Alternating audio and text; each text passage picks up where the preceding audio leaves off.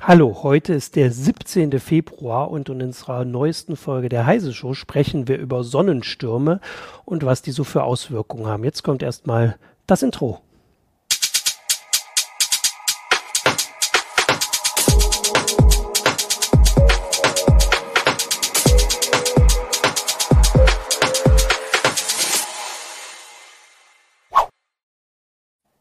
Hallo, willkommen zur Heise Show. Bevor es aber richtig losgeht und auch gleich unser Gast hier reingeschaltet wird, kommt jetzt erstmal noch Werbung.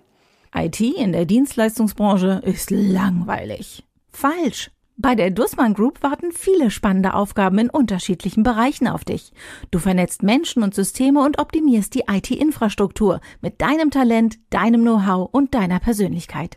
Werde Teil der Dussmannschaft. Freu dich auf ein cooles Team, attraktive Aufstiegschancen sowie deine Zukunft in einem internationalen Konzern. Bewirb dich jetzt. it.dussmann.jobs. So, aller guten Dinge sind drei. Hallo, willkommen zur Heise Show. Mein Name ist Martin Holland aus dem Newsroom von Heise Online und heute tatsächlich aus dem Newsroom von Heise Online. Und ich habe heute mit mir hier Urs Manzmann. Hallo Urs. Hallo. Aus der CT-Redaktion. Ähm, und wir lassen uns heute von Urs alles über Sonnenstürme erklären. Äh, Urs ist da Experte, kann auch gleich ein bisschen äh, erzählen, wie er dazu gekommen ist, sich damit zu beschäftigen und was das äh, so ausmacht. Und vor allem kann er auch gleich, glaube ich, einen aktuellen äh, Sonnenwetterbericht abgeben, falls ihr genug von dem Sturmwetterbericht habt. Ähm, aber erstmal, Urs, kannst du ja vielleicht kurz einfach, dass wir so, so eine Vorstellung haben, erzählen, was ein Sonnensturm ist. Ja, die Sonne hat einen elfjährigen Zyklus. Das heißt, alle elf Jahre läuft sie im Minimum der Aktivität. Da passiert nichts wirklich Sichtbares auf der Sonne. Die Oberfläche ist fleckenlos. Es gibt keine Magnetstürme. Äh, es ist einfach eigentlich jeden Tag dasselbe. Die Messwerte schwanken kaum. Es gibt so verschiedene Aktivitätsindizes. Es ist jeden Tag gleich. Sonnenflecken relativ Zahl 0, solarer Flux um 68. Ähm, das ändert sich dann und in der Phase sind wir jetzt gerade. Es läuft hoch. Das heißt, es erscheinen Sonnenflecken. Es werden immer mehr. Die werden immer größer, immer komplexer. Und dann kommt es zu sogenannten Ausbrüchen. Ähm, da wird dann äh, entstehen dann Röntgenblitze, es werden äh, Protonen, es wird Plasma aus der Sonne rausgeschleudert und es beeinflusst äh, das Weltraumwetter. Es beeinflusst uns auf der Erde auch indirekt. Beispielsweise können wir Nordlichter sehen, aber auch zum Beispiel die Satelliten sind äh, äh, durchaus gefährdet und die ganz großen Events, also wenn so richtig massive, größte Ausbrüche passieren, dann äh, kriegen wir das auch auf der Erdoberfläche mit. Das sind sogenannte Ground-Level-Events. Da steigt hier dann der Aktivitätslevel. Dann sind so viele Teilchen, die oben in die Atmosphäre reinprasseln, dass sogar unten eine spürbare Erhöhung der Hintergrundaktivität durch kosmische Strahlung passiert. Und es kann unsere äh, Stromnetze beeinträchtigen, es kann Satelliten beschädigen. Das sind so die ganz großen Ereignisse. Hatten wir schon seit ungefähr 20 Jahren nicht mehr, weil das letzte Sonnenfleckenmaximum war so richtig harmlos. Das war das niedrigste Maximum seit 100 Jahren. Da gab es keine großen Ausbrüche. Es gab so ein paar größere Ausbrüche, aber da waren keine Kavenzmänner dabei. Das sieht in diesem Zyklus ein bisschen anders aus. Okay, genau, da hast du jetzt schon ganz viele Stichwörter gegeben. Ich wollte gerade kurz noch, äh, habe ich vorhin vergessen, zu den, so ein bisschen den Anlass, warum wir jetzt auf das Thema kommen sind, war ja äh, eigentlich auch nochmal was ganz anderes, was man wahrscheinlich nicht auf dem, äh, auf dem Schirm hatte, diese Geschichte mit SpaceX, die gerade ähm, seit zwei Jahren ganz fleißig ganz viele Satelliten ins All äh, schießen für dieses Satelliteninternet Starlink. Und die haben vor äh, lass mich gucken, ich glaube genau zwei Wochen Satelliten verloren. Und zwar, weil die einfach abgestürzt sind infolge eines Sonnensturms. Und das war jetzt tatsächlich nochmal eine ganz andere Geschichte, die du jetzt bei den Sachen, die du gerade aufgezählt hast, gar nicht, die gar nicht dabei waren. Du hast ja gesagt, dass die Satelliten selbst so beeinflusst werden durch die Strahlung, aber die wurden ja nicht wie irgendwie von der Strahlung weggekickt, sondern von der Atmosphäre. Das war ja die Geschichte. Ne? Na, indirekt schon durch die Strahlung. Ja. Weil die, die, die Strahlung hat eine Auswirkung und zwar auf die, auf die Hochatmosphäre, auf die Ionosphäre. Die fängt ungefähr bei 80 Kilometern an. Die ist in unterschiedliche Schichten unterteilt. Äh, Kurzwellenamateure wissen, wovon ich rede. Das ist nämlich die Schicht, die auch die, die, die Kurzwellen und Mittelwellen reflektiert. Äh, so dass ich da weltweit funken kann. Und da sind auch die ganz niedrig fliegenden Satelliten drin unterwegs. Und das ist quasi der Park-Orbit äh, von, von den SpaceX-Satelliten, wenn die hochgeschossen werden, werden die auf einer extrem niedrigen Umlaufbahn geparkt. Und zwar ist es Absicht, die wollen das so haben, nämlich wenn es ihnen nicht gelingt, den Satelliten in Betrieb zu nehmen. Das ist so eine äh, beim nach dem Aussetzen die riskant, das riskanteste Manöver. Das Ding muss auf die Fernsteuerung reagieren. Es reagiert nicht und dann habe ich keine mhm. Chance, äh, kann ich nichts mehr machen, wenn ich nicht drankomme. Dann ist er steuerlos. Und wenn er so niedrig ist, dann wird er durch die Luftreibung abgebremst und stürzt halt innerhalb von ein paar Wochen ab was ist passiert? Die Sonne war besonders aktiv. Es hat eine Schockwelle die Erde getroffen. Die war auch noch stärker als vorausberechnet. Ähm, weil sie Eigenschaften hatte, die man eben nicht vorhersehen kann. Da ist immer ein gewisser Unsicherheitsfaktor, die fiel jetzt stärker als erwartet aus und hat deswegen die Hochatmosphäre stärker als erwartet aufgeheizt. Die hat sich ausgedehnt. Dadurch stieg die Reibung der Satelliten und dadurch sind sie abgebremst worden und dann außer Kontrolle geraten und verglühen dann nach einer Zeit. Also wenn die dann eine bestimmte Menge an, äh, wenn die bestimmte Geschwindigkeit unterschreiten, dann kann ich die einfach nicht mehr retten. Da ist nicht mhm. genug Treibstoff an Bord, um die wieder auf eine sichere Umlaufbahn zu hieven und dann sind sie verloren. Ja, okay, das war jetzt also quasi nochmal eine andere Auswirkung. Jetzt wollte ich, weil wir natürlich äh, versuchen, hier auch auf die Fragen von den Zuschauern und Zuschauerinnen einzugehen, wenn wir dich hier als Experten haben, gleich mal äh, UH89 hat auf äh, YouTube ähm, gefragt, der Sonnensturm war jetzt äh, Grund für GPS und Fehlnavigation der letzten Tage, so als Fragezeichen. Ich weiß gar nicht, ob sich das auf einen bestimmten Sonnensturm bezieht oder auf den von SpaceX. Gibt es da was? Kann man solche Auswirkungen wirklich merken? Ja, das äh, ist ganz deutlich merkbar. Ähm, wenn ich einen hochgenauen GPS-Empfänger habe, habe ich immer eine gewisse Oszillation. Das liegt eben daran, dass ich da oben drüber die Ionosphäre habe und die beugt mir die Wellen. Und das ist immer, äh, der, der Sonnenwind ist nicht gleichmäßig. Äh, das, ne, das Magnetfeld von der Erde oszilliert ein bisschen. Die Ionendichte äh, oszilliert im Laufe des Tages. Äh, mittags ist die äh, Dichte der Ionosphäre höher, dann beugt sie stärker, nachts ist es geringer. In Winternächten verschwindet, äh, geht die Ionisierung ganz weit zurück. Bei hoher Sonnenaktivität ist es besonders hoch. Und das kann ich dann in Abweichung von GPS messen.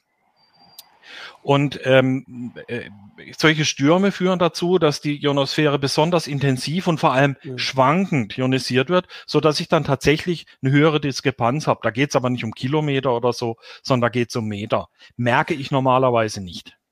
Und das kann man auch jetzt äh, als also darauf kann man sich nicht groß vorbereiten jetzt als, also die Satellitenbetreiber sowieso nicht, weil die geben ja nur die Infrastruktur, mit denen sich die Handys äh, quasi, wo sie die Handys die Signale herholen.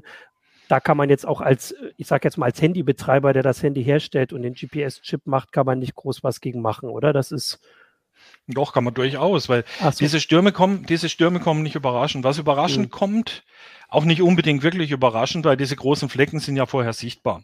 Ja. Ähm, schauen wir uns so einen Sonnenfleck an. Der entsteht irgendwo, bildet sich ein Fleck. Der wird größer. Es ist erst einer, dann wird er größer, dann teilt er sich, dann entstehen außenrum neue Flecken, dann wird die Sonnenfleckengruppe komplex, dann wird ein sogenanntes Magnetogramm ständig gemacht. Man misst die Magnetfeldstärken. Da sieht man, dass man Gebiete unterschiedlicher Polarität hat. Je größer die Scherung ist, je dichter intensive Gebiete zusammenrücken, desto mehr Energie ist da drinnen gespeichert.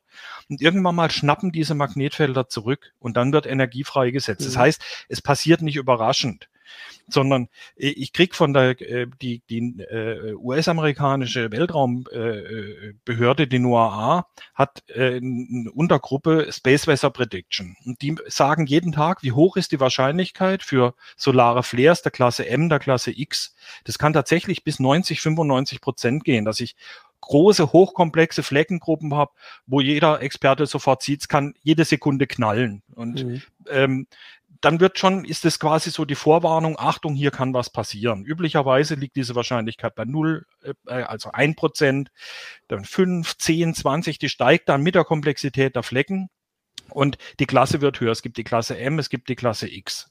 Und es gibt die Klasse Protonflare, das ist noch eins drüber. Das heißt, wenn da nicht nur äh, äh Röntgenstrahlungsausbruch stattfindet, sondern wenn äh, hochenergetische Protonen Richtung Erde fliegen. Und dafür gibt es Wahrscheinlichkeiten.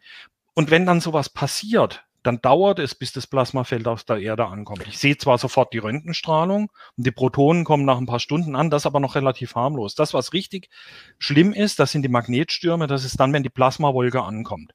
Und die ist mindestens 24 Stunden unterwegs. Ich glaube, die kürzeste je gemessene Zeit war 18 Stunden. Und das war beim Carrington-Event. Das war im, im 19. Jahrhundert ein Event, das so groß war, dass es im sichtbaren Licht, also im Fern, im Teleskop, mhm. sichtbar war, dass hier ein Ausbruch stattfindet. Man hat einen Lichtbogen gesehen über einem Sonnenfleck. Und äh, 18 äh, Stunden später hat es Nordlichter gegeben bis nach Kuba runter. Normalerweise sind Nordlichter auf nördliche Breiten hm, begrenzt. Ja, Je schwerer ja. der Sturm ist, desto weiter wandern sie nach Süden aus. Du hast jetzt äh, gerade schon eine Frage, die äh, Mr. Tom Lowe auf äh, Twitch gestellt hat, beantwortet, dass die, also diese Zeitspanne, das fand ich auch so interessant, weil wir reden ja, also vor allem am Anfang über Strahlung, die natürlich mit Lichtgeschwindigkeit unterwegs ist und dann haben wir halt keine große Vorwarnzeit, das sind halt acht Minuten. Aber diese 24 Stunden sind ja schon was anderes. Da kommt jetzt aber für mich die nächste Frage dazu. Die, so die Sonne dreht sich oder genau, die Sonne dreht sich ja während der dreht Zeit. Sich. Einmal, also wenn, die dreht sich einmal in 27 Tagen äh, äh, einmal rum. Ah, okay, in 27 Tagen. Das heißt, wenn wir, also diese 24 Stunden, da zeigt schon immer die gleiche Seite quasi noch zu uns. Also dieser Ausbruch äh, würde in quasi ja, in die Richtung erfolgen da dreht sich kommt, das so ein bisschen. Kommt, kommt auch drauf an. Äh, äh, ist das mitten auf der Sonnenscheibe oder ist es am Rand? Ja. Oder ist es am rechten Rand und ist am linken Rand? Das ist auch nochmal ein Unterschied. Ja. Also ähm, äh, äh, ein Ausbruch, der am Rand stattfindet, ist normalerweise nicht gefährlich. Je weiter er zur Mitte wandert, mhm. desto größer wird die Wahrscheinlichkeit für einen Streifschuss und dann für einen Volltreffer. Mhm. Wenn das genau in der Mitte der Sonnenscheibe stattfindet, äh, kann es uns mittig treffen. Wir hatten jetzt mhm. vor ein paar Tagen einen ganz schweren Ausbruch, allerdings auf der erdabgewandten Seite. Man hat, man hat das Plasma wegfliegen sehen. Das war spektakulär. Das war extrem dicht, extrem mhm. schnell, extrem energiehaltig. Ähm, das wird uns nicht treffen, weil ist ja in eine ganz andere ja. Richtung unterwegs. Allerdings, diese aktive Fleckengruppe ist auf dem Weg auf die sichtbare äh, äh, Fläche. Das heißt, in zwei, drei Tagen wird es über den Horizont, über den östlichen Horizont, auf die Sonne wandern. Äh, das auf der linken Seite. Osten in dem Fall mhm. und äh, irgendwann mal die Mitte erreichen. Und wenn sie dann noch so aktiv ist oder womöglich noch aktiver wird, dann könnte es für uns tatsächlich schon gefährlich werden. Ähm, und genau dieses gefährlich ist dann die nächste Frage. Da Grave hat auf YouTube äh, gleich gefragt, ob es sein kann, dass alle GPS-Satelliten ausfallen. Ähm, das wäre jetzt eine spezifische, äh, spezifische Frage, aber vielleicht kannst du mal so allgemein sagen, was also die unterschiedlichen Heftigkeiten. Also du hast ja gerade, also wir haben jetzt mitgekriegt bei Navigationssystemen, die sind halt so hochpräzise, kriegt man das hier schon mit, auch nicht so heftige Sachen. Was wären denn so die Steigerungen jetzt so ein bisschen so katastrophenfilmmäßig? Was, wie, wie schlimm naja, kann es werden? Sagen wir so, wir hatten das Glück, dass wir seit Beginn der Raumfahrtära. Keine richtig heftigen, schweren Ausbrüche hatten. Mhm. Das waren schon ordentliche Ausbrüche, aber äh, diese Ground-Level-Events hinterlassen Spuren, beispielsweise in den Eisschichten auf Grönland. Und die hat man mal mhm. angebohrt und hat dann in den zurückliegenden 10.000 Jahren nach andere Events gefunden, die erheblich heftiger waren als das aus historischer Zeit, was wir kennen, das Carrington-Event, was schon auf heutige Zeit bezogen ziemlich katastrophale Folgen hätte also damals war die Technik noch nicht so weit. Was passiert ist, ist, dass Telegrafenstationen Feuer gefangen haben. Das liegt daran, das klingt, ja. klingt jetzt exotisch. Mhm. Äh, die Telegrafenleitungen sind sehr lang. Und man hat darüber einen Strom geschickt. Und am Ende von diesem Telegrafen äh, ist eine Spule. Und durch diese Spule fließt der Strom und zieht den Schreiber an. Oder äh, betätigten Summer oder was auch immer. Mhm. Das war die Signalisierung. Äh, jetzt induziert das Erdmagnetfeld, wenn sehr schnell komprimiert wird, wenn eine Schockfront von der Sonne das komprimiert, induziert da einen großen Strom rein. Und dieser Strom hat die Spulen so erhitzt, dass die, die waren Papier isoliert, die haben dann relativ schnell angefangen zu brennen. Und so sind tatsächlich, haben Telegrafenstationen Feuer gefangen. Wusste man nicht, sonst hätte man natürlich die Geräte einfach von der Leitung getrennt, dann wäre gar nichts passiert. Ähm, Heutzutage ja. haben wir keine Telegrafenleitungen mehr, aber wir haben Stromleitungen, wir haben große Stromnetze und mit denen würde genau dasselbe passieren. An deren Ende sind keine Telegrafenspulen mehr, sondern Trafospulen. Diese mhm. großen Trafoanlagen würden dann abbrennen. Das heißt, wenn so ein Sturm unterwegs wäre, müsste man wahrscheinlich die großen Übertragungsnetze abschalten. Genau, das ist jetzt der, äh, also ein Vorteil ist, dass so, also selbst mit relativ kurzer Vorwarnzeit könnten wir was machen und wir wüssten, dass wir was machen müssen, was die damals offensichtlich nicht so im Blick hatten.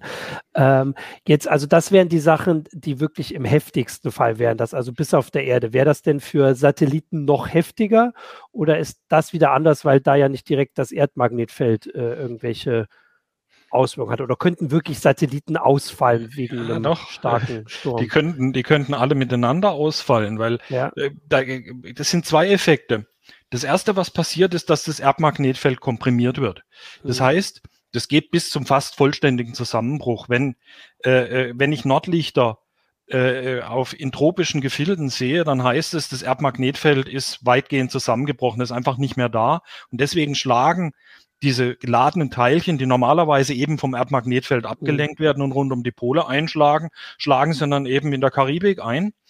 Ähm, das bedeutet aber auch, dass die Satelliten nicht mehr in dieser Blase Erdmagnetfeld drin sind, mhm. sondern dem Sonnenwind ungeschützt ausgesetzt sind, der bei so einem Sturm auch dummerweise ganz viele energetische Partikel mit sich trägt. Das heißt, es ist quasi so, ich habe ein, ich habe ein, äh, ich werde normalerweise von äh, Stürmen geschützt. Wenn er aber besonders stark ist, bricht mir die Schutzmauer zusammen. Hm. Und genau das passiert dann. Und dann können die Satelliten tatsächlich Schaden nehmen. Die Halbleiter können Schaden nehmen. Die äh, Solarpaneele können Schaden nehmen.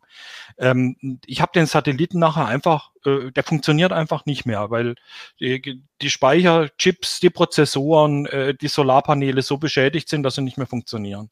Es ist kein Strom mehr da und die mhm. Elektronik mhm. ist kaputt. Und darüber könnten wir alleine schon fast eine Sendung machen, wenn wir jetzt aufzählen würden, was das alles für Konsequenzen hätte. Äh, also Satelliten sind ja nicht nur für GPS, da läuft ja die Kommunikation drüber.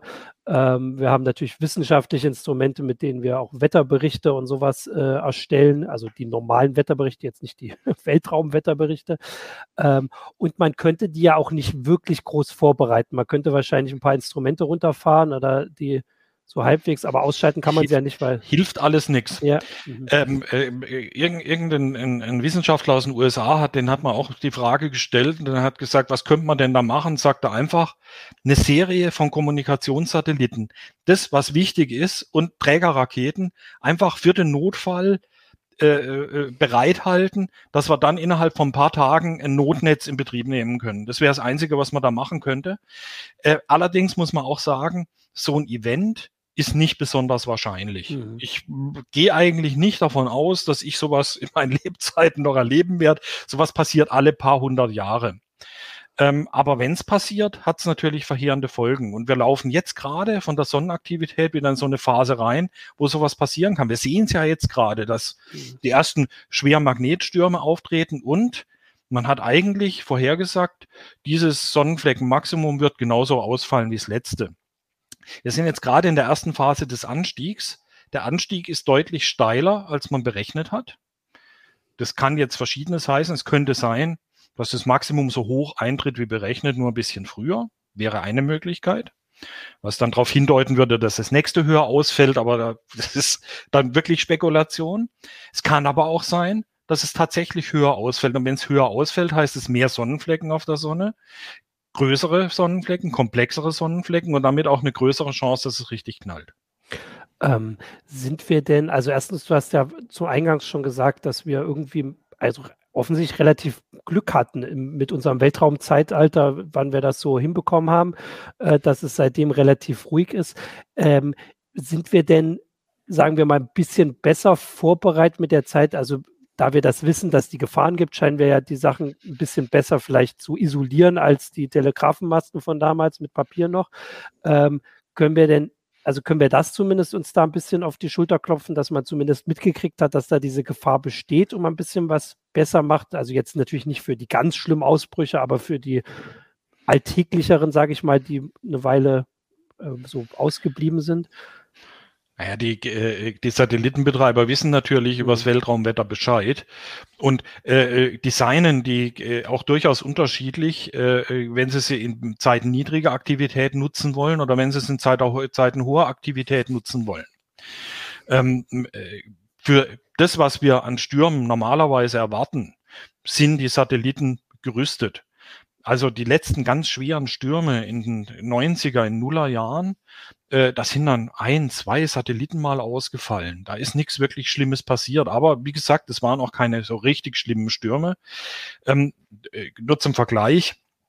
Es gibt so eine fünf, fünfstufige Warnskala für, äh, sowohl für die Röntgenstrahlungsausbrüche als auch für die Protonenereignisse, als auch für die geomagnetischen Stürme. Das ist äh, auch von der äh, vom äh, äh SWPC Space Weather Prediction Center, äh, der NOAA. Und diese NOAA-Skala heißt äh, äh von eins eigentlich fast harmlos bis zu fünf äußerst schwer. Und wir hatten in dem, in dem letzten im letzten äh, Sonnenflecken-Maximum, glaube ich, null oder einen Ausbruch. Ich glaube, mhm. gar keinen Ausbruch mit fünf und ein, zwei, drei Ausbrüche mit vier. Also wirklich harmlos. Aber den Zyklus davor, und das war ja auch schon Satellitenzeitalter, da hatten wir, ich glaube, ein Dutzend die äh, diese Warnskala bis zum Ende äh, äh, ausgeschöpft haben. Nur mit der Warnskala ist es mit der, wie mit der Windstärke. Die Windstärke geht bis Windstärke 12. Aber es gibt dann halt auch noch Hurricanes, ja. Und äh, wenn die Skala bei 120 Stundenkilometer aufhört, wie die, wie die Beaufort-Skala, gibt's halt trotzdem noch Wirbelstürme mit 250. Und genau das ist die Gefahr bei der Sonne, dass eben diese fünfstufige Skala nochmal die fünfte Warnstufe nicht nur knapp gerissen wird, weil damit können wir noch umgehen, sondern weit überschritten wird. Mhm. Und das wäre die eigentliche Katastrophe.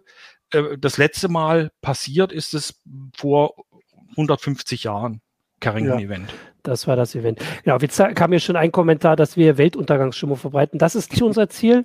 Äh, wir finden das äh, total spannend äh, und das, es geht auch gar nicht nur um die schlimmsten Sachen. Äh, jetzt hat äh, Geronimo auf Twitch gefragt, das fand ich auch ganz gut. Habe ich es richtig verstanden, dass jegliche Elektronik sicher ist, solange diese nicht mit Strom durchflossen wird? Kann man das so allgemein sagen?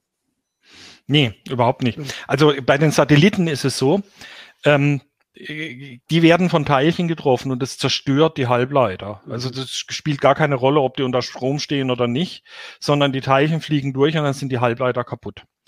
Ähm, unten auf der Erde passiert der Elektronik nichts, weil wir haben ja nicht nur das Magnetfeld zum Schutz, sondern wir haben auch noch mal die Atmosphäre drüber. Mhm. Wenn die nicht da wäre, wären wir alle tot, ja. so, ja. ähm, Wie wir darüber lachen. Es hat, hat, tatsächlich Bild mal getitelt, ohne Atmosphäre wären wir alle tot nach einem Sonnensturm, was ich sehr treffend fand. Ähm, mhm. die Atmosphäre hält das Schlimmste ab. Das, was halt durchgeht, ist dieses Magnetfeld. Aber das betrifft nur diese großen Leiternetze. Das betrifft nicht äh, meine, mein Computer, meine Bildschirme, meine Elektronik, mein Smartphone, sondern äh, das induziert halt Ströme in lange Leiternetze, wenn wir von Hunderten, von Tausenden Kilometern reden. Da liegt die eigentliche Gefahr, dass diese Übertragungsnetze Schaden nehmen. Oder vorübergehend nicht verfügbar sind, weil man sie eben sicherheitshalber abschaltet. Ja. Okay, das ist doch schon mal ein bisschen beruhigend, nachdem wir jetzt hier über die fehlende Atmosphäre spekuliert haben. Äh, Against Nazo auf YouTube hat auch noch äh, einen ganz spannenden anderen Aspekt.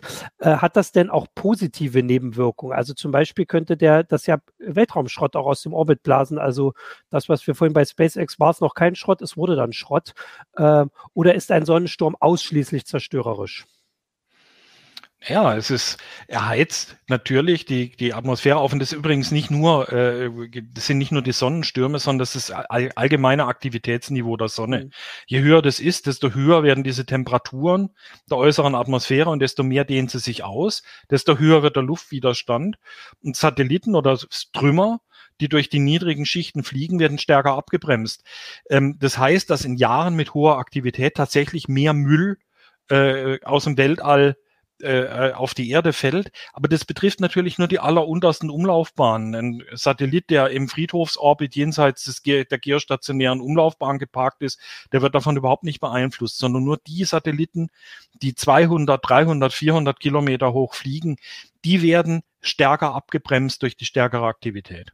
Ja, kurz zur Einordnung. Äh, also diese äh, Megakonstellationen, über die jetzt so viel berichtet wird, die da aufgebaut werden, also Starlink und andere bauen ja auch, das wären so welche, die möglichst tief ähm, installiert werden, damit die Signallaufzeiten möglichst kurz sind.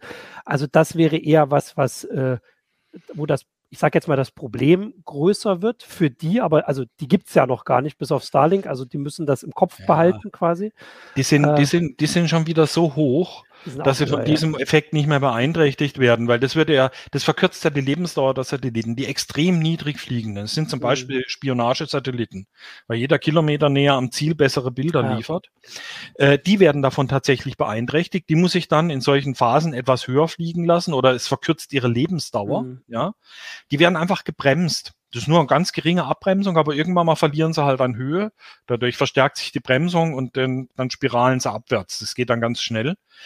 Ähm, so ist ja auch damals, äh, ich glaube, Skylab verloren gegangen, einfach äh, durch äh, zu hohe, äh, zu hohe Reibung an der Atmosphäre durch, durch viel Sonnenaktivität. Ja. Ähm, jetzt kommt hier die Frage zur ISS, die ist auch ein bisschen höher, ich glaube 500 Kilometer ungefähr, also die auch nicht direkt ähm, betroffen, vor allem kann die, muss die sowieso immer Korrekturen vornehmen, soweit ich das im Kopf habe, muss immer die, angehoben werden. Ja, und zwar deswegen, weil sie eben so niedrig ist mhm. und weil sie dadurch immer wieder ein bisschen an, an Geschwindigkeit verliert. Es gibt in der ISS äh, spezielle Schutzräume, wohin sich die Besatzung zurückziehen kann bei, bei solchen Großereignissen. Die sind speziell abgeschirmt, damit sie ihre Strahlenbelastung minimieren. Und da geht's nicht, da geht's jetzt nicht um, äh, äh, um wir retten deren Leben, sondern mhm. da geht's drum. es gibt Grenzwerte für die Strahlenbelastung, die versucht man natürlich so gering wie möglich zu halten. Und die ziehen sich dann zurück, damit sie nicht in einer kurzen Zeit eine hohe Dosis abkriegen. Genau, jetzt haben wir, hatten wir dazu vorhin eine Frage, die wollte ich jetzt hier raussuchen. Und zwar ging es dann wirklich um Raumfahrer äh, auch allgemein. Also vor allem, wenn wir ja jetzt auch so in Richtung kommen für gehen, gehen zurück zum Mond und diesmal bleiben wir da und dann Mars. Äh, Gibt es da, also was hat das für Folgen? Also ich meine, der Mond hat gar kein Magnetfeld, ähm, der Mars glaube ich auch nicht mehr, bin ich gerade gar nicht sicher, aber äh, auf jeden Fall auch nicht so geschützt. Ah, da ist das. Können solche Mega-Ausbrüche auch gesundheitliche Probleme für Raumfahrer haben? Durchaus, es ist eines der ja. größten Probleme, mhm. weil die Sonne ja ständig sowieso hochenergetische Partikel, äh, Strahlung in allen Wellenlängen äh, äh, ins All schießt, kriegen wir unten nicht mit, weil halt das, was für uns besonders gesundheitsschädlich ist, äh, durch die Atmosphäre rausgefiltert wird. Röntgenstrahlung kommt hier überhaupt nicht an. Die können wir nur vom Satelliten aus messen. Ähm, da oben, in dem Moment, wo ich aus dem, wo ich aus der äh, schützenden, aus dem schützenden Magnetfeld der Erde rauskomme, äh, in den Van Allen Gürtel reinfliege, da äh, wird ja quasi die, die, wird ja, mhm. äh, das ist ja quasi der, der Strom, der dann um die Erde rum entsteht, weil das Magnetfeld es abhält. Wenn ich in diesen Strahlungsgürtel reinkomme, dann steigen, steigen die Strahlungswerte erheblich an. Und das ist eine erhebliche Belastung für die Besatzung. Ich weiß nicht, äh, wie viel Strahlenbelastung damals die, äh, Astronauten der Mondmissionen mitbekommen haben. Es war sicherlich nicht unerheblich. Ja, vor allem äh, muss man dazu sagen, dass im Moment ja noch nicht mal wirklich die Frage gelöst ist, wie schützen wir ähm, Mars, Mars-Kolonisten oder Leute, die zum Mars fliegen, vor der, ich sage jetzt mal, normalen Strahlungsmenge, die sie da abbekommen äh, würden. Jetzt ganz abgesehen davon, was wäre, wenn sie in so einen Sonnensturm reingeraten würden. Also wir haben noch nicht mal das Problem gelöst, dass die sieben Monate lang außerhalb des Schutzes von jeglichen Planeten wären. Das heißt, Sonnenstürme, so weit sind wir noch gar nicht, ähm, die davor zu schützen. Die Wahrscheinlichkeit ist dann aber wahrscheinlich noch geringer für so ein vergleichsweise kleines Raumschiff. Ja, Röntgenstrahlung kann ich relativ einfach abhalten, ja. Mhm. Aber es gibt halt auch noch andere äh, Strahlung. Es gibt noch kurzwelligere Strahlung, es gibt längerwellige Strahlung, es gibt Teilchenstrahlung, die, wenn sie dann irgendwo auf, auf Masse trifft, dann auch mit der ganze Kaskaden von, von, von hochenergetischen Teilchen auslöst. Also gesund ist das nicht und ist auch wirklich für die bemannte Raumfahrt ein, ein massives Problem. Äh, schon im Grundzustand, also bei ruhiger Sonne. Wenn die Sonne aktiv ist, dann steigt diese Strahlung nur an, aber die kann halt eben, wie zum Beispiel bei, bei so einem Ausbruch die Röntgenstrahlung, gleich um mehrere Größenordnungen ansteigen. Da kann ich gleich noch auf was verweisen, was ich gestern hatte ich nämlich eine Meldung, dass es so ein Konzept gibt, äh, für den äh, Flug zum Mars statt sieben Monate nur noch anderthalb Monate zu brauchen. Und tatsächlich ist einer der Hauptgründe dafür, man denkt so, naja, ist halt schöner, wenn die nur anderthalb Monate unterwegs und nicht sieben Monate so eingezwängt, aber ein Hauptgrund ist, naja, dann kriegen sie halt weniger Strahlung ab auf der Zeit. Also, dass man deswegen überlegt, eine Lösung ist einfach viel kürzer unterwegs zu sein. Ähm, Surfax fragt auf YouTube, äh, ob bei so einem eintreffenden Sonnensturm auch äh, Satelliten betroffen sein könnten oder wären die während des Eintreffens auf der sonnenabgewandten, ich mache das jetzt mit Gesten, auf der sonnenabgewandten Seite der Erde wären. Ja, Eigentlich da eher weniger, ja. weil ich ähm, das, das Magnetfeld der Erde wird natürlich von der Sonne komprimiert, äh, schwingt dann auch, aber auf der Erdab, also auf der sonnenabgewandten Seite der Erde äh, bricht es nicht zusammen. Das bricht auf der äh, Sonnenseite zusammen, wobei dann die, die Teilchen, die abgelenkt werden, eher auf der Nachtseite einschlagen, einfach weil sie von der Sonne her kommen, äh, äh, eingefangen werden und dann eben auf der, äh, auf der gegenüberliegenden Seite einschlagen. Aber das ist dann in polaren Breiten. Äh, geostationäre Satelliten, Satelliten allgemein fliegen eher in äquatornahen Bahnen. Es sind nur ganz wenige, die tatsächlich transpolar fliegen. Eben aus dem Grund, weil wenn sie transpolar fliegen, müssen sie quasi durch dieses vom Magnetfeld der Erde erzeugte Loch im Schirm durch und das erhöht die Strahlenbelastung, verkürzt die Lebensdauer der Satelliten beziehungsweise verlangt dann wiederum aufwendige Abschirmmaßnahmen. Ja.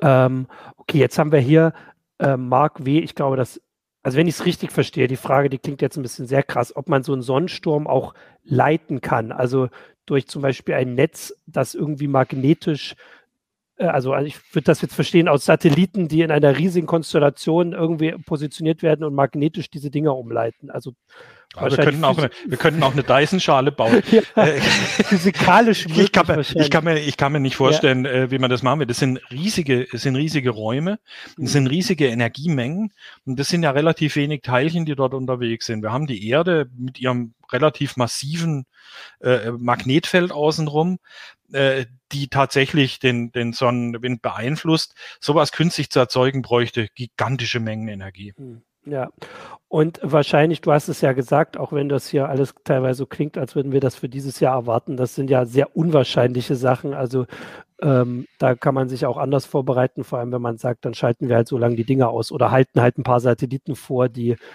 äh, für eine Notfallversorgung, wenn wirklich alle aus dem. Ja, man, man sieht ja, werden.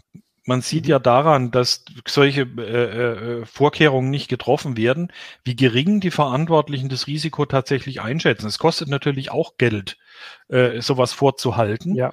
Das ist ja dann quasi verlorenes, ähm, äh, verlorenes Kapital, das ich nur für den Notfall bunkere.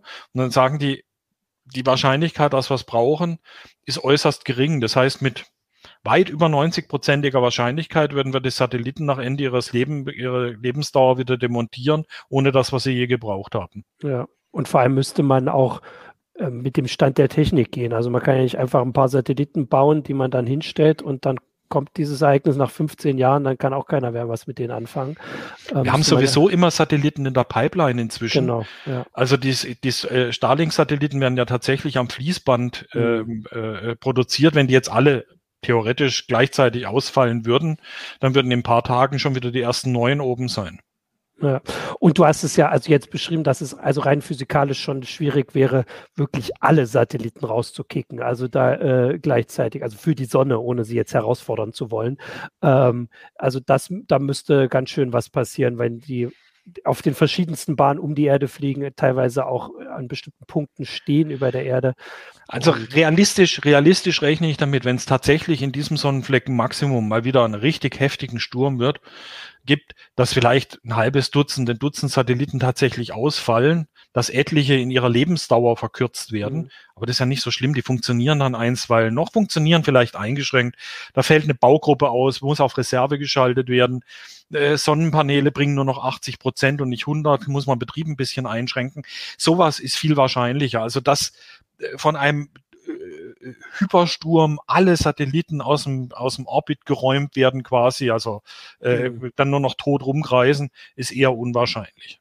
Äh, kurz zum Vergleich, ich glaube, wir sind bei, also es sind auf jeden Fall mehrere tausend Satelliten, die es im, im Orbit gibt. Also das wäre dann nicht mal, äh, nicht mal ein Prozent. Ähm, das nur zur Einordnung. Jetzt hatte Capellino noch eine Frage, ob es in so Fällen von so, sage ich jetzt mal, ein bisschen heftigeren Stürmen auch auf der Erde wärmer wird. Also wenn die Sonne aktiver, ach nee, wenn die Sonne allgemein aktiver wird, ob man da auch sagen kann, ähm, die Erde wird insgesamt stärker aufgewärmt oder ist der Effekt dann zu gering? Den Effekt gibt es, der wird aber vom sonstigen, von ja. dem, von dem äh, äh, Treibhauseffekt, den wir im Moment haben, sowas von maskiert. Ähm, die, die Solarkonstante heißt dann nicht umsonst Solarkonstante.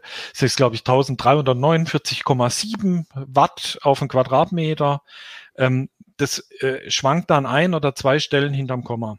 Das ah, ist wirklich okay. ganz ganz gering. Das sind andere Einflüsse äh, aufs Klima, sehr, sehr viel größer, beispielsweise äh, Unregelmäßigkeiten in der, in der Umlaufbahn, die äh, Präzession und so weiter. Das ist ja das, was die Eiszeitzyklen verursacht. Im Vergleich dazu ist die, ist die Auswirkung von der Sonne, die Zyklen, so wie wir sie kennen, haben so gut wie keine Auswirkung. Hat man früher mal vermutet, aber äh, hat man inzwischen äh, auch daran gemerkt, dass der letzte niedrige Zyklus, das war der niedrigste Sonnenfleckenzyklus seit 100 Jahren, da hat man nicht viel von gemerkt, dass er irgendwie äh, irgendwas äh, an Erderwärmung verzögert.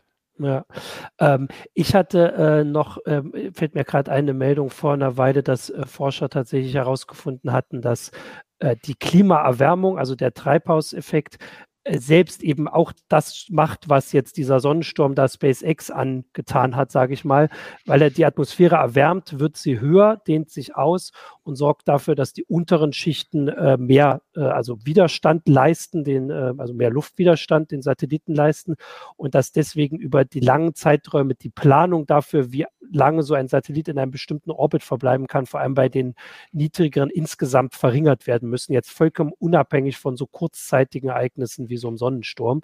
Äh, also quasi der gleiche Effekt, nur. Ja, ich also, glaube, dass der Effekt andersrum läuft. Also, weil äh, die hohen Atmosphärenschichten abkühlen. Das merkt man übrigens auch sogar auf der, äh, merkt man sogar bei den Kurzwellenbedingungen, die haben sich äh, verschlechtert, einfach deswegen, weil die, der, der Ionisierungsgrad äh, äh, geringer geworden ist, dadurch, dass da weniger Material ist mhm. zum Ionisieren. Das, was die, der Treibhauseffekt erwärmt uns die äh, äh, unteren Atmosphärenschichten, kühlt aber die höher liegenden aus. Das heißt, es passiert eigentlich genau das Gegenteil. Mhm. Nicht, die, Atmosphäre dehnt sich nicht insgesamt aus, sondern die hohe Atmosphäre schrumpft und die, niedriger, und die niedrigen Atmosphärenschichten dehnen sich aus. Das heißt, die Tropopause fängt äh, in einer höheren Schicht an, aber die drüberliegenden Schichten kühlen ab und werden deswegen äh, äh, kleiner. Also es hat durchaus äh, äh die, die äh, Veränderung der Zusammensetzung der Atmosphäre hat durchaus Auswirkungen. Du hast recht, natürlich hast du sowieso recht, deswegen habe ich dich ja hier. Ich sollte nicht aus dem Kopf äh, zitieren, ich kann es jetzt nicht nachfinden. Also es war auf jeden Fall, dass es die äh, Folgerung hat. Ich glaube, es war genau, also du hast recht, es war dann andersrum, dass Weltraumschrott länger verbleibt im ja, Weltall, genau. weil so rum. Also das heißt, die langfristigen Auswirkungen sind genau das Gegenteil von dem, was ich gesagt habe. Genau deswegen habe ich dich hier. So. Äh, und in meinem Artikel steht es aber richtig, nur zur Sicherheit. Das möchte ich, äh, darauf möchte ich verweisen. Äh, jetzt war noch die Frage, genau, ich gucke jetzt parallel noch, was es noch so für Fragen aus dem äh, Publikum gab. Eine Sache, die wir aber noch nur so ein bisschen gestreift haben jetzt und bevor wir dann gleich zum Ende kommen, nochmal ansprechen sollten, ist diese Vorwarnsysteme. Also es gibt Satelliten, die explizit dafür ins All geschickt werden, um die Sonne anzugucken und quasi dieses Weltraumwetter Bericht zu erstellen. Also wirklich zu gucken, da ist was im Anmarsch, äh, schaltet das mal um, oder? Also habe ich das richtig verstanden. Das, das sind nicht Satelliten, ja, ist für jetzt, irgendwelche. Ist ein neues geplant, aber mhm. das wird jetzt so getan, als ob das ganz sensationell ja. neu wäre. Hatten wir schon mal. Ja. Äh, die hießen Stereo A und Stereo B. Ich weiß gar nicht mehr, wann die gestartet sind, vor zehn Jahren oder vielleicht sogar noch länger. Ähm, ich weiß es nicht auswendig und äh, Stereo, man, man ahnt schon am Namen, die sind auf der Erdumlaufbahn gegenläufig unterwegs gewesen. Das heißt, der eine ist auf der Erdumlaufbahn der Erde immer weiter vorausgeflogen und der andere immer weiter hinterher. Mhm. Und haben dann aus einem abweichenden Winkel ein Bild von der Sonne gemacht, so dass man dann erkennen konnte, was ist auf die Erde gerichtet von dem Ausbruch, der hier gerade stattgefunden hat. Wenn ich von der Erde ausschaue, ausgerechnet das, was auf uns zufliegt, wird von der Sonnenscheibe überdeckt. Ich kann nur quasi aus dem, was außenrum um die Sonne wegfliegt, erahnen, mhm. was da in der Mitte stattfindet. Und diese Mitte wird dann halt von der Seite aus geleuchtet, so dass ich relativ präzise sagen kann und messen kann, was da auf uns zukommt. Nur ist dummerweise einer von den beiden Satelliten ausgefallen, so dass wir jetzt nur noch quasi ein Auge haben, das da drauf schaut. Und ähm, das ist nicht mehr ganz so aufschlussreich. Ähm, die Position ist auch manchmal ungünstig. Der äh, kreist ja ständig äh, äh, um die auf der Erdumlaufbahn immer weiter in der Position. Irgendwann mal ist er auch auf der ganz erdabgewandten Seite. Sieht man natürlich auch nicht, was auf die Erde zufliegt.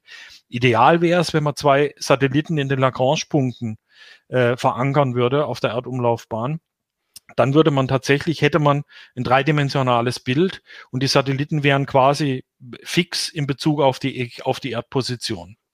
Ja, äh, ich meinte jetzt auch tatsächlich nicht nur diese, diese ESA-Sonde. Also, so wie ich das verstanden habe, gab es ja schon auch andere. Also, die, die ESA hat jetzt das geplant, dass Mitte des, des Jahrzehnts eine kommt. Die hat halt neulich einen Namen bekommen, Virgil, Wiegel, Wiegel, glaube ich. Ähm, aber es gab ja auch andere. Also ich meine, wir sind ja nicht blind, auch wenn da jetzt bei diesem Satellitenpaar was ausgefallen ist. Also du, das, was du jetzt, diese Daten, die du hast, die kommen ja auch von Satelliten viel. Äh, das heißt, wir wissen da ja so ein bisschen was. Es geht halt darum, das besser zu machen, weil mit der, also je mehr Technik wir irgendwo einsetzen, desto ähm, angreifbarer in Anführungs oder verletzlicher, sage ich mal, werden wir ja durch diese Sonnenstürme. Und deswegen wird halt gesagt, wir müssen das besser wissen. Ja, wir so, können es relativ genau vorhersagen. Wenn es uns gelingt, die Plasmawolke, die auf uns zufliegt, nicht nur von der Dichte her zu vermessen, sondern auch deren magnetische Ausrichtung, die nimmt immer einen Teil von, dem, mhm. äh, von der Magnetfeldenergie mit. Die hat also eine magnetische Ausrichtung.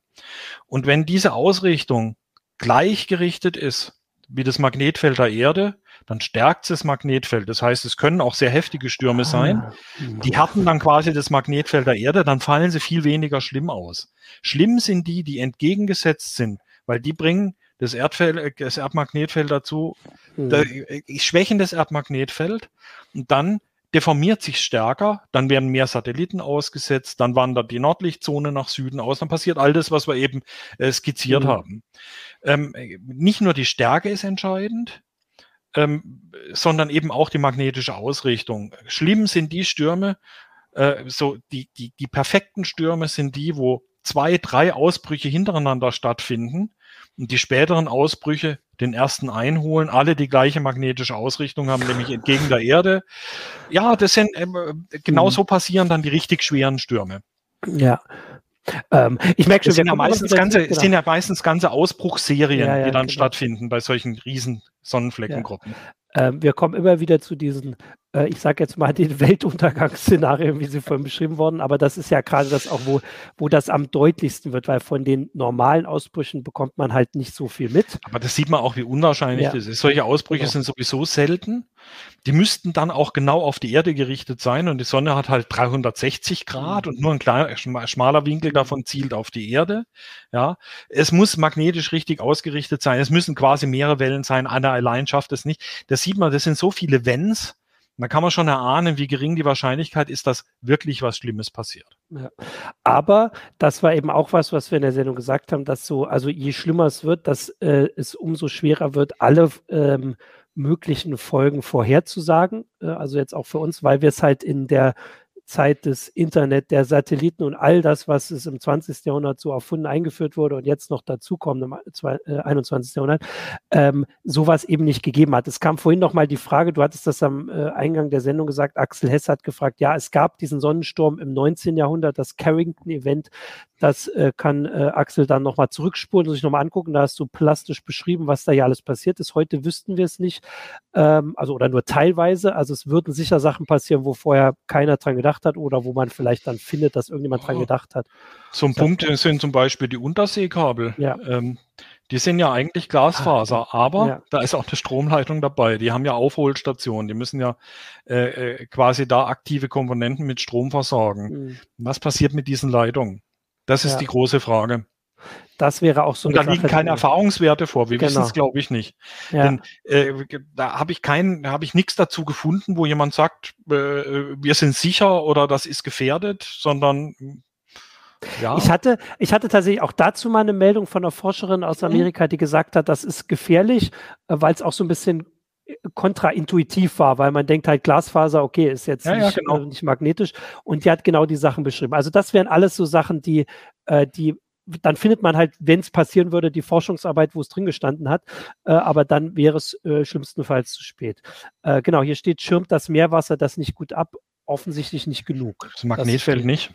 Ah, mh. Das ist ein genau. Magnetfeld.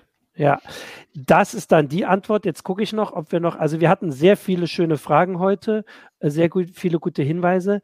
Ähm, die, die Geschichte ist auch, also das, das Aktivitäts, ähm, warte, der Sonnenzyklus wird jetzt aktiver, so rum, die Sonne wird aktiver, so rum.